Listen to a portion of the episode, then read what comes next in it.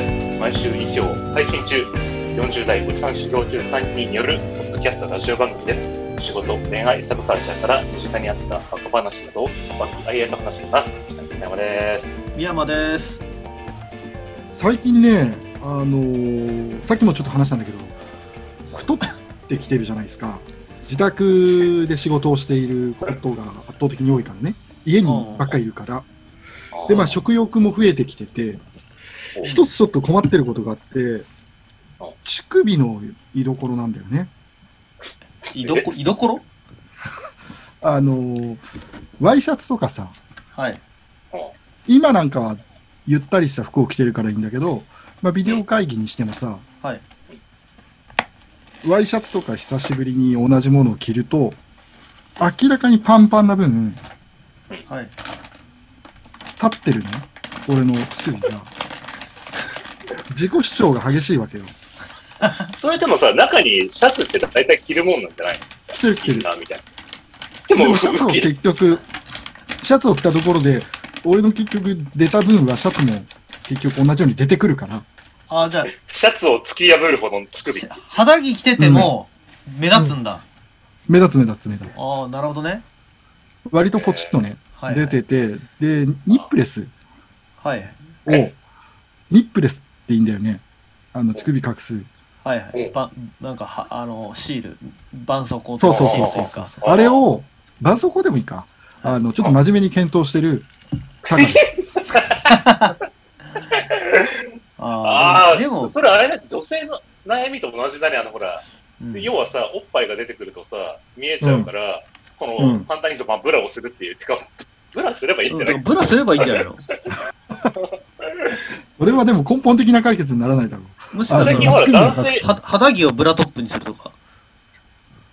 肌着でなんかその部分をうまくこう、隠してくれるやつを発明してほしいよね。うんでもさ、ほら、ま、なんつうの、要は、ひゃなんつうの、巨漢の人、まあ、例えば伊集院光とかみたいなうん。体型の人とかで、うん。多分、なんか需要ありそうだよね。そういうさ、男性用乳首隠しブラみたいな。そうそうそうそうそう。だから20代とかでさ、出てる分にはちょっと可愛げもあるけどさ、あれにしたらドット柄のシャツ、あどこだかわかんなくすんの？そうそうそうどこだってここの黒が乳首かなみたいな。そうそう。どれが本当の私かわかるかなっていう。立体感をね、平面だけど。そうそうそう。いや、これね多分ね、結構世に悩んでる男性多いんじゃないかな。えその、ちょっとふっから男性に関しては。そうそうそうそうそう。うん。いい解決法があったら知りたい。まあはい熱い、うん、はい。熱いインナーを着ればって感じだけど。そんなもんじゃ収まんねえんだよ。俺の乳首は。巨乳みたいなことだわかりました。はい。はい。はい。その、タカさんですよ。はい。う んですよ。ですよってなんだ。ご飯ですよみたいな。え自己、自己紹介あったっけ？はいいかがです。はいはい。はい。じゃあですね、ちょっと今回は、ちょっと僕の方からの話なんですけど、あの、まあ、要は最近のことについてか、まあ、このコロナのことについてちょっと話したい。はい。はいはい。あの、みんなどうかなと思ってさ、今最近どんな感じで過ごしてます？えっ、と、それは自宅にいるという前提において、自宅で何をしてますかっていう。あーまあ、ちょっとまあ自宅で過ごしてるかどうかもあるんだけど、うんあと日常生活とか、うん。なんか変わ、どういうふうに変わったの？うん。まあでもやっぱりこう、控えめな生活にはずっとなってるよね。外出。だからこの来週4連休あるんですけど、うんあの、なんていうんですか。あ一泊で登山に行こうともともと思ってたんですね。友達と。うんそれも結局中断しましたね。えうん。ー夏休みとかほら、そろそろみんな計画出したりとかね、会社にしてると思うけど、なんかほら、GoTo キャンペーンとかでどっか行けますか？あ GoTo はだってそう、あ、そうかそうかそうか、2人はいいのか。あ、そっか。だからね、東京だからダメなのか。ーううんん。GoTo は正直未未チェックですねあのゆあのあ調べてないですあもともと夏はあの実家帰ったりキャンプ行ったりしてるので、まあ、それどうすっかっていう問題ですね。キャンプ場自体は5月頃予約してるからうーんまあその頃には収まるかなと思ったんですけど8月あの夏休みには。あー予約はしてるんだ。予約はしてますしっぱなしですね、えうん、ー、来年あの、オリンピックとかさ、やると思う？え何これ？一問一答式？タモさん？オリンピックやるんじゃない？やるかなうん。うん。全く分かんないけど。うん。何の根拠もないの？何の根拠もないよ何の根拠もないんだったら割割と前向きに考えた方がいいかなと思って。なるほど。そう、まあ、僕なんか、まあ、なんか、こう、コロナ、まあ、どうかなっていう感じで思ってるんですけど、まあ、要は、ちょっと、高、まあ、高さんなんかもうずっと家にいるわけでしょ。だから、もう、なんか、そんなことないよ。そんなことない。あの、なんつうの？えっ、と、例えば3密を避けるっていう意味では、電車にできる限り乗らないから、あ例えば休みの日は、俺もともと歩くの好きだから、あこの前もお台場の方まで歩いたよ。ええあ、そうなんだ。あ、そんな感じで動いてるから歩い、て帰ってくる分には別に接触もあないし、あとうん、えー変な話、まあ、別にこれラジオで話すようなことでもないけど、その、俺が今一番気にしてるのは、知人に移す可能性がある行為はしたくないなっていうのが一番大きいかな。あの、なんかこう、いろいろ議論を生みそうな発言になるけど、だから、お切ろうか。うんいや、いいよ、いいよ、いいよ。全然いいよ。いや、だから、あの、感染もし仮にね、そのあ誰かがしたときに、その可能性の一端になる行動はできるだけ避けたいなと思う現状、今、わかんないじゃん。家にずっといる分にはいいけど、うん。ずっとなんか言えないからね。ずっとは無理だし、うん。うん。で現実問題、その抗体ができないから、その治ったとしても、無自覚で治ってて、結局抗体持たずに人に移しちゃったりとか。っていう可能性もあるって話を聞くと、もうどこも今安全とは言い切れない以上は、うん。えっ、と、例えば誰かと遊びに行って、その誰かに子供がいて、万万が一って考えたら、えっ、と、自粛すべきかなっていうのが、で変な話、嫁とどっか行く分には、そんなに気にしないのよ。なぜならもうすでに濃厚接触者だから、はいはいそういう切り分け。なるほど。まあ、あれなんですよ。僕もほら、今、もう出社、先週から出社してるんですよ。会社。はいでまあ、今週も1週間出社してたんですけど、はいまあ、っていうのも、要は会社がもう今週から基本的に出社でっていうような感じになったんで。うんで、ただなんか今週からまたなんか、あの、どっちでもみたいなことになっ来週からどっちもみたいなことになってて。で、でもなんかこう、実際、その、なんつうかな、あの、怖さってなんかこう、コロナの怖さより、会社から言われてるのが、もしなんか、よう、なんか、のうコロナにかかったら、なんか業者、うん特定の業者呼んでなんかこう、あの、清掃したりとか、あとその、その間2週間ぐらいは全員在宅にそこからしますけど、みたいなこと言うから、まあ、そういう意味で会社に迷惑かけるかな、みたいな、こそっち、コロナ自体の命の金より、なんかそ、そういうようなことの方が気になっちゃうというか、てか、なんか世の社会人ってなんかそっちの方がなんか結構気にしてる人多いのかなっていう感じがなんか、したんだけどね。まあそれは人によるんじゃないかなうんうん。うんまあ、みたいな、ちょっとこと思って、で、ただ、まあ、僕自体はちょっとそのコロナ自体を、ちょっとみんな怖がりすぎてる感じが思ってて、それは何かって別になんかこう、マッチョイズムで言ってるわけでもなんでもなくて、一応なんか僕なりに結構いろいろ調べていくうちに、なんかこう、エビデンスを見て、思うと、なんかちょっと違うかなって思ってるのがあって、で、それをちょっと今回、あの、話せればなとか。はいはい。で、ちょっとそのために、あのーあの、パワポをちょっと作ってきたので、それを見ながらちょっと今日話してもいいですすごいやる気だ。おそうです。ちょっと今日、今日すごい頑張ってね、勉強してきました。意を唱えたいわけだな。はい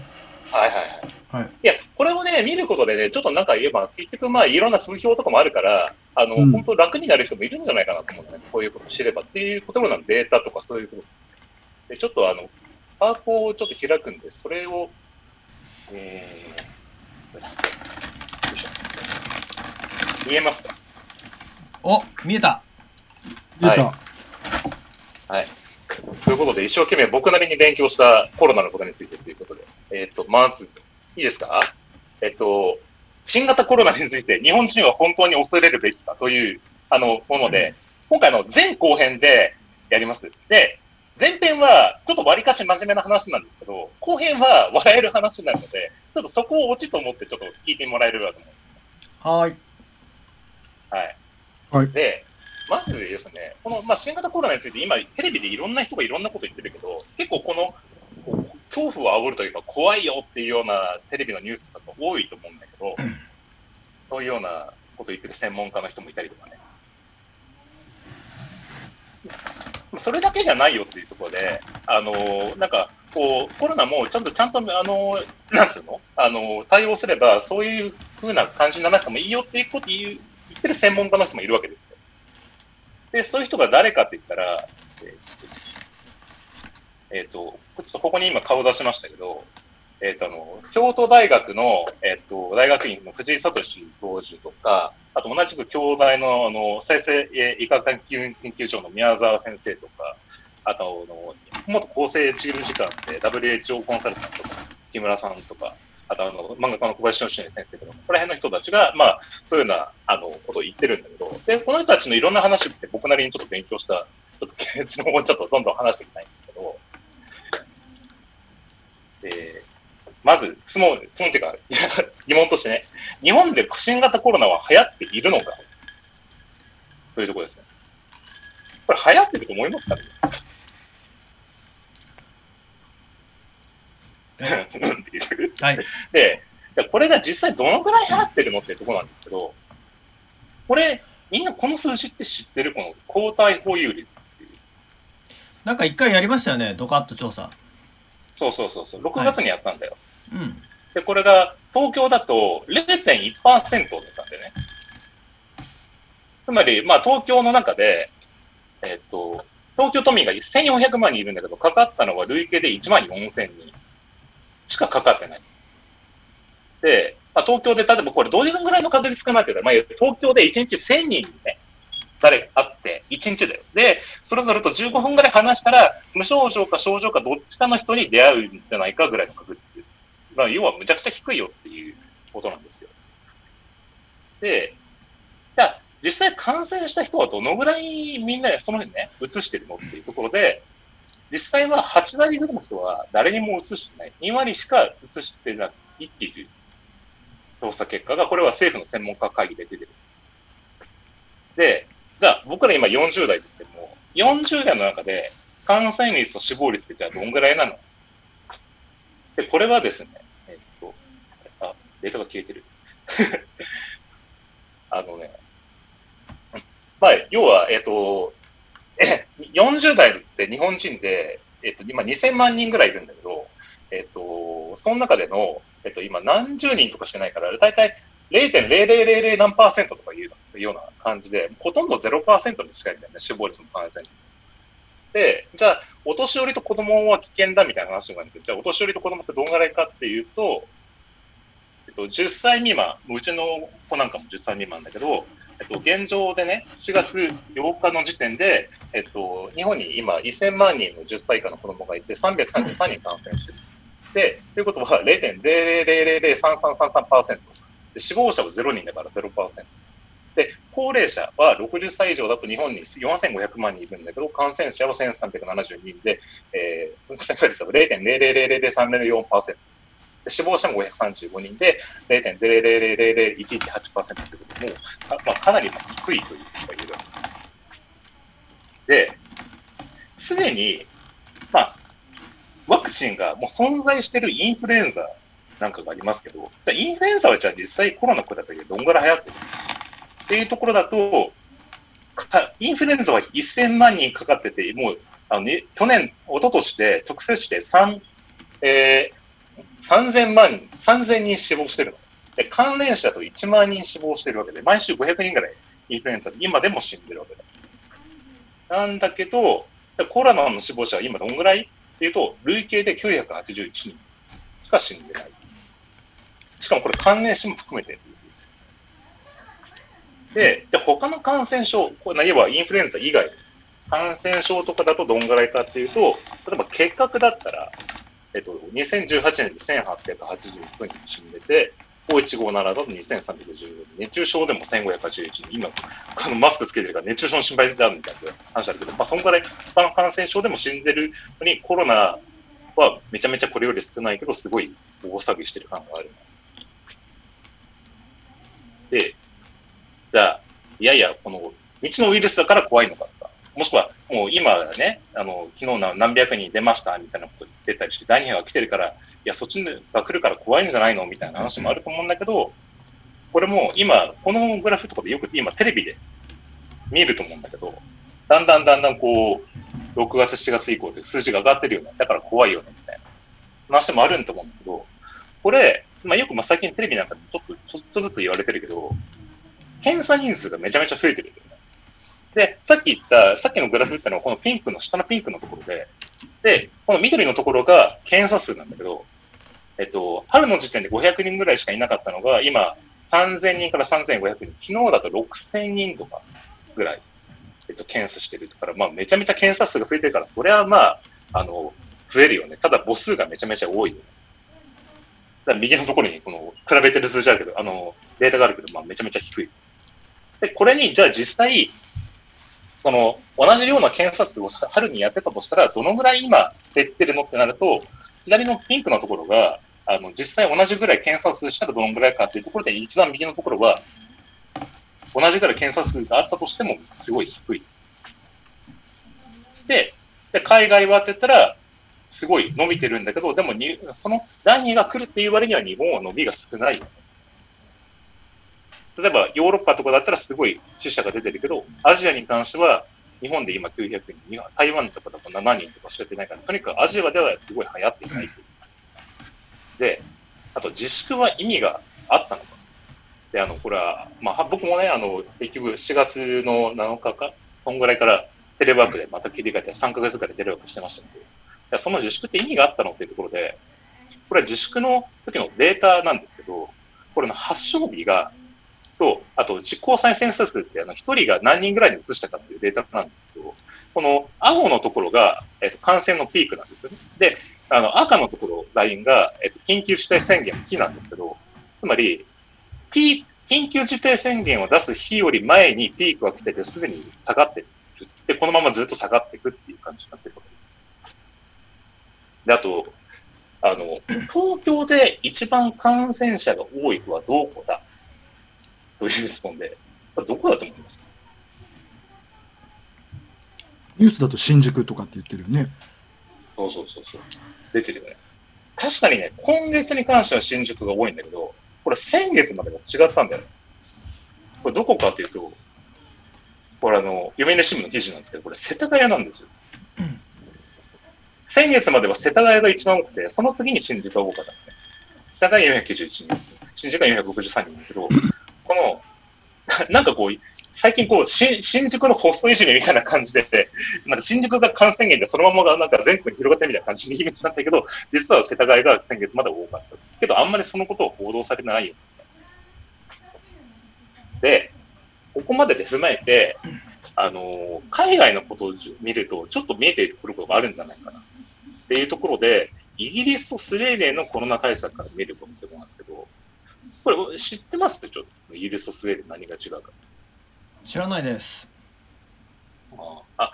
あの要はロックダウンってあるじゃないですか。であのまあ、日本もななん本当ロックダウンじゃないんだけど、実際ロックダウンに近いようなちょっとあのか抑制生活をとってるけど、イギリスは完全なロックダウンを敷いたんですよ。で、これ、スウェーデンは集団免疫戦略で言って、要は全くロックダウンをしないで、にあのコロナが入ろうが入らなかろうが、日常と変わらないっていう政策を取ったわけ。はい。全く違う戦略を取ったっていう対照的な国なんですけど、ほうほだからこの国のデータから見えるのがちょっと面白いかなと思って。で、これがどういうことかっていうと、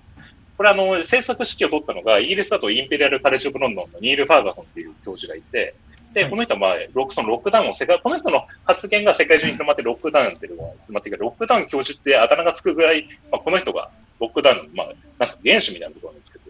で、あの対照的にスウェーデンの国益科学館の、えっと、アンデッシュ・テグネル博士ですね。で、この人は、あの、かんあのそういう、なんていうの集団免疫政策っていうか、まあ、あの、を取ってる人なのね。はい。で、この、えっと、あの、ニール・ファーガソンは、何も手間打たなければ50万人死亡すると。で緩和政策なら25万人死亡、厳格なロックダウンなら2万人以下に抑えられるということを言ってるわけですよ。で、これの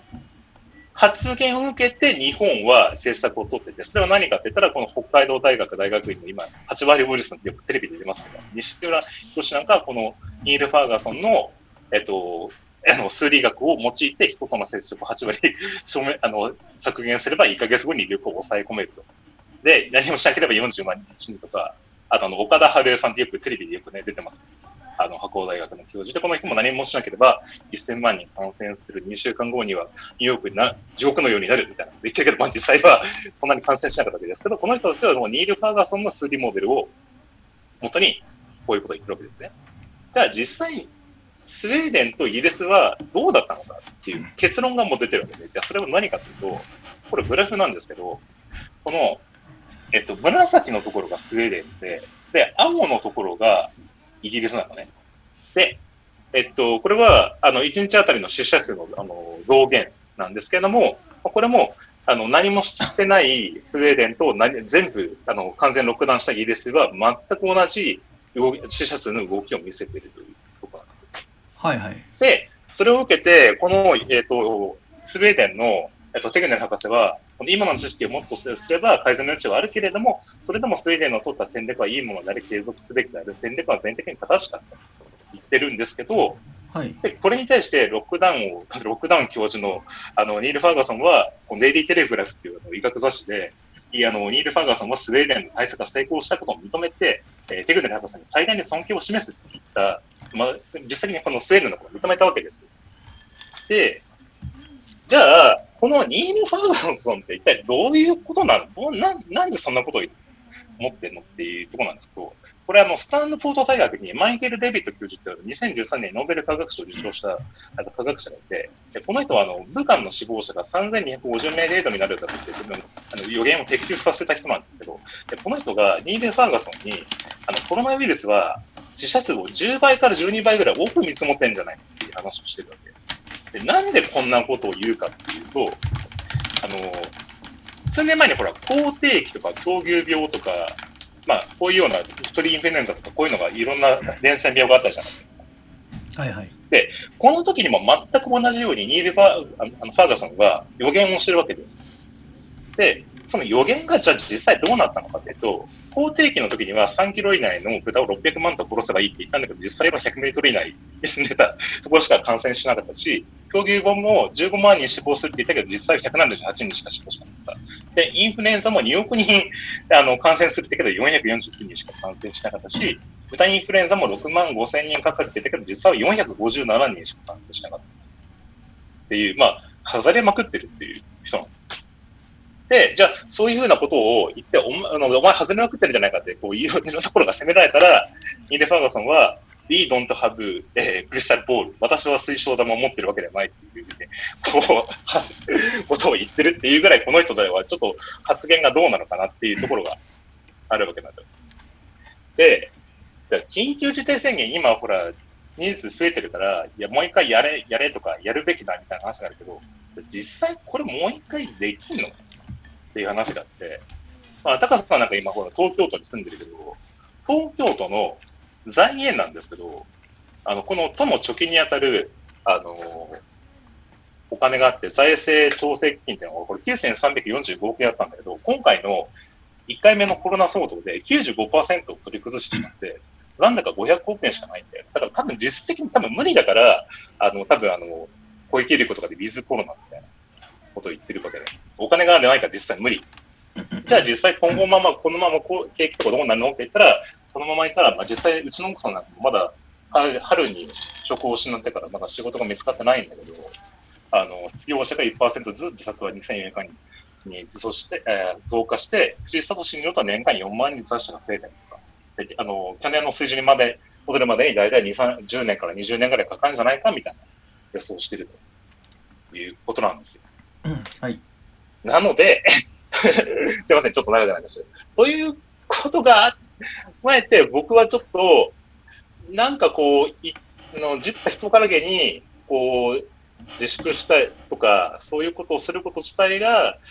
まあ別にこれを聞いてもね、あの、いやいや、その実は怖いよとか、あの、全然あんま共感できないっていう人もいるかもしれないけど、まあそういう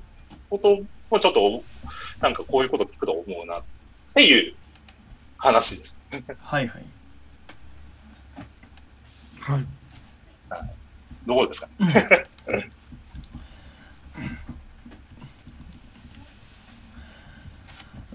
まあ実際あのこういうことの報道とかもあったりして、まあ、以前に比べると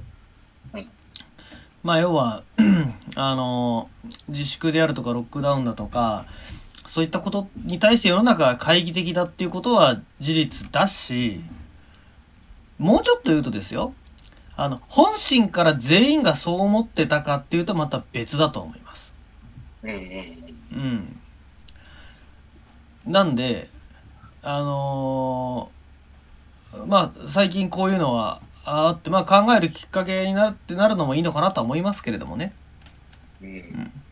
そうそう。いや、まあ別にあの、まあもちろんこれを聞いてもね、怖いって言ってもいいけど、実際その家は、なんつうの、こういう流言みたいなのが出て、例えばお客が来なくて、その、えーお店が困ってる人とかもいるし、例えば企業の経営者とかだったら、なんかそんなさ、簡単にそう踏み切れないよって言っても責任ある立場の人がいるわけだから、まあ、簡単には言えないことはあるんだけど、まあ、要はこういうような意見もあるっていう、ちょっとまあ、うん片耳程度で聞いてもらえばっていうところで、ちょっとこれを踏まえた上で、後編に移りたいんですよ。はいはい。